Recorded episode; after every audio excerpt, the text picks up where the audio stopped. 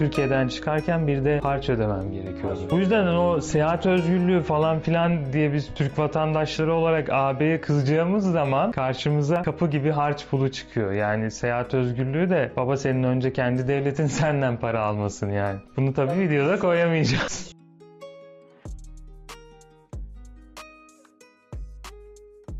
Herkese merhaba. Merhaba Vahit. Merhaba Bekir. Vahit nasılsın? Nasıl olsun ya işte sokağa çıkma yasağı vardı ama bir yolunu bulup sana geldik yani. Kanka peki nasıl gelebildin? Kontrol falan yok muydu? Ya şöyle ben kontrol olur diye düşündüm. Kontrole denk gelmedim ama yine de ne olur ne olmaz iki tane atestasyon çıkardım. Peki evinden çıkıp bir yere gitmek için bir evraka belgeye ihtiyaç duymak nasıl bir duygu? Hakikaten zor bir şey yani insan kendini ikna edemiyor böyle bir duruma. Düşün ki nereye gideceğine bir otorite karar veriyor ve hani bu şey değil. Bir ülkeden öbür ülkeye gitmiyorsun yani. Aynı şehirdesin. Evinden çıkıp başkasına gidiyorsun. Bir yerde çok saçma hissettiriyor bu. Sonra düşününce insan hani bu insan hakları evrensel beyannamesi var kardeşim seyahat özgürlüğü diye bir şey var diyorsun. Ve insan bir yerden sonra şunu da sorguluyor. Ya ben niye mesela normalde Türkiye'den Fransa'ya gelmek için de bir vizeye ihtiyaç duyuyorum ki? Niye serbest değilim? Devlet Fransızlar onların toprağı istediğini alır istediğini almaz. Öyle değil mi? Aslında evet öyle ama şöyle bir durum var yani 80 öncesine kadar böyle bir vize uygulaması yokmuş mesela. Yani vize uygulaması yokmuş derken Türkiye ile Fransa arasından bahsetmiyorum. Bütün dünyada vize diye bir uygulamanın varlığı aslında çok yeni. Geçenlerde yaşlı sayılabilecek bir arkadaşımla konuşuyordum. İşte 80'ler döneminde Avrupa'daymış adam. Bir ülkeden öbür ülkeye giderken sorun yaşamıyormuş. Mesela İngiltere'den Fransa'ya git gel yaparken sorun yok. Fakat ne zaman Fransa Türkiye'ye vize koymaya başlamış bu sefer İngiltere'den Fransa'ya giderken veya Fransa'dan İngiltere'ye giderken bile bir vizeye, bir çıkış belgesine ihtiyaç duymaya başlamış. Ben bunu duyunca çok şaşırmıştım. Çünkü bana o kadar normal geliyordu ki vize uygulaması. Hani abi zaten az önce senin dediğin gibi ülke adamların kimin girip girmeyeceğine kendisi karar verir yani. O yüzden vize uygulaması normal geliyordu. Bunu duyduktan sonra bir araştırma yapmak istedim. Hakikaten de başlangıç olarak 80'lere 90'lara tekabül ediyor yani bütün dünyada yaygınlaşma olarak. 80'ler 90'lar aslında ekonominin tam anlamıyla küreselleştiği, küreselleşmeye başladığı yıllar değil mi? Yani küreselleşme ve vize uygulamasının aynı anda ortaya çıkışı bir çelişki değil mi aslında? İlk başta bana da öyle gelmişti. Çünkü hani küreselleşme diyoruz. Herkes bir yerlere istediği gibi gidebilecek diyoruz. Hatta ulaşım araçları da gelişiyor diyoruz. Böyle bir yerde vize uygulaması neden gerekiyor diye ilk başta düşündüm. Sonra o verdiğim son örnek bana cevap olarak geldi. Yani ulaşım araçları küreselleşme ile birlikte daha yaygın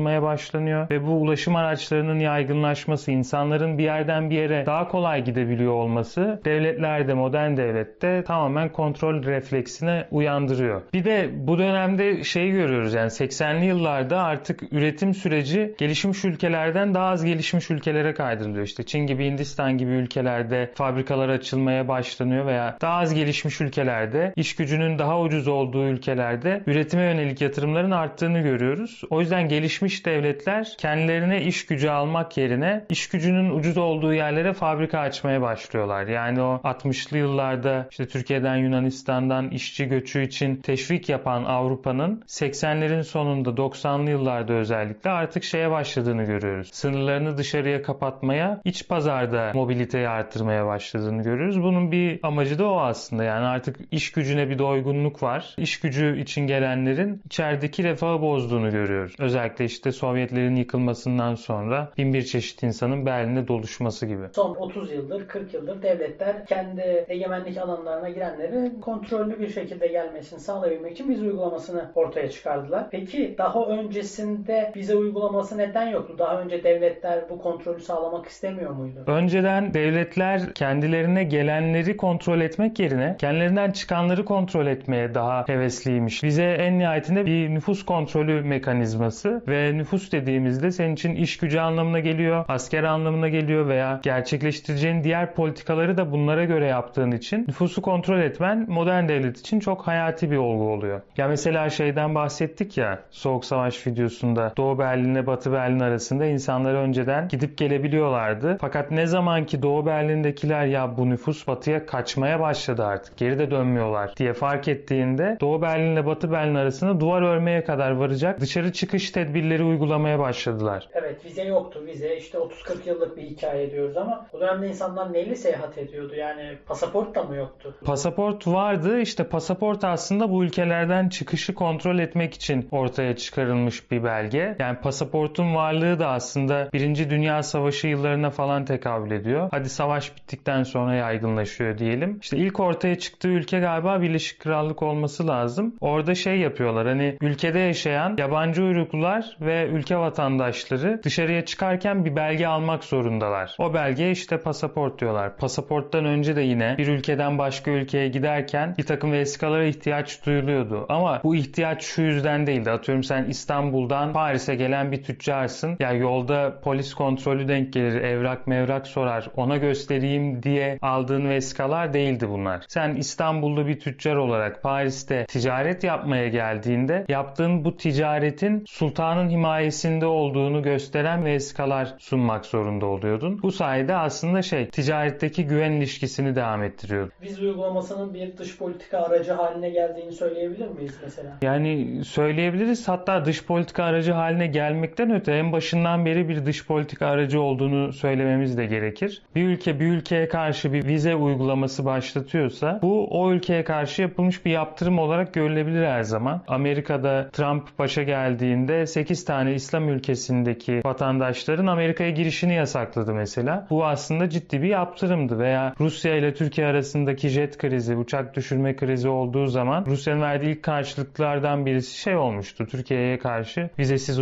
geçişleri engellemek olmuştu. Yani devletler aralarındaki dış politik krizlerde vize uygulamasını bir araç olarak kullanabiliyorlar. Hani sadece vize uygulaması getirmek değil, bunu kaldırmak da bir dış politika aracı. 2016'daki Türkiye-AB görüşmelerini hatırlayalım. O zamanlar Türkiye'nin Suriyeli göçmen akışını kesmesi karşılığında AB'nin vaatlerinden birisi de Türk vatandaşlarına yönelik vize serbestisiydi. Fakat bu daha sonra masadan kalktı tabii ki. Çünkü Türkiye'ye o kadar büyük bir taviz vermek istemediğine karar verdi Avrupalılar ki bu senin konun zaten daha da iyi bilirsin bunu. Yıllardır aklıma takılan bir şey vardı. Mesela bir Kore pasaportuna sahip birisi yahut bir Japon pasaportuna sahip birisi birçok ülkeye vizesiz gidebiliyor. Aynen. Yani pasaportun itibarı olduğunu düşünüyorum ben bunun. Bu ne kadar bu kadar fark ediyor? Şimdi pasaportun gücü ülkelerin itibarını gösteriyor bir yerde. Bir yerde de işte dış politik ilişkilerini, dostane ilişkilerini. Dünyanın en güçlü pasaportu bir tahmin et bakalım nerededir? Japonya, Kore falan olabilir diye düşünüyorum. Çok yaklaştın. Biraz daha aşağılarda Yeni Zelanda dünyanın en güçlü pasaportuna sahip. Yani burada şunu görüyoruz. Niye Amerika'nın pasaportu en güçlü değil de Yeni Zelanda'nınki daha güçlü? Çünkü hani Amerika'nın süper güç olarak arasının iyi olmadığı ülkeler de var. Dolayısıyla o ülkeler Amerika'dan vize isteyebiliyor. Ama etliye sütliye dokunmayan bir Yeni Zelanda olduğunda dünyanın en güçlü pasaportuna sahip olabiliyorsun. En güçsüz pasaportsa bir makalede şey diyordu mesela İsrail dünyanın en kullanışsız pasaportuna sahiptir. Çünkü şey 25 tane ülkede falan yani çoğunluğu İslam ülkeleri bunların. Eğer İsrail pasaportu taşıyorsan seni kabul etmiyorlar. İşte şeye bakmıştım İsrail'in vize ilişkilerine. Filanca ülke vize gerekir. Filanca ülke vize gerekmez 6 aya kadar durabilirsin. Filanca ülke hiçbir şekilde giremezsin yani. Giremediği ülkeler şey işte Bangladeş'e giremiyorsun. İsrail'in de çok da umrundaydı.